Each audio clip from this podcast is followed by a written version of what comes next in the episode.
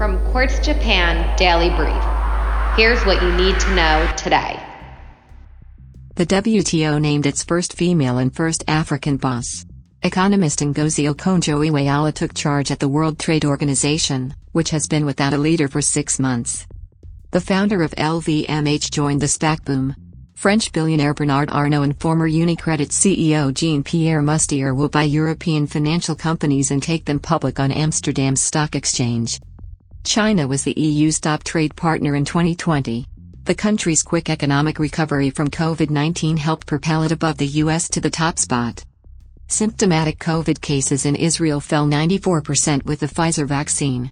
Cases considered serious also dropped 92% after two doses, according to the study, which is the largest using real world data.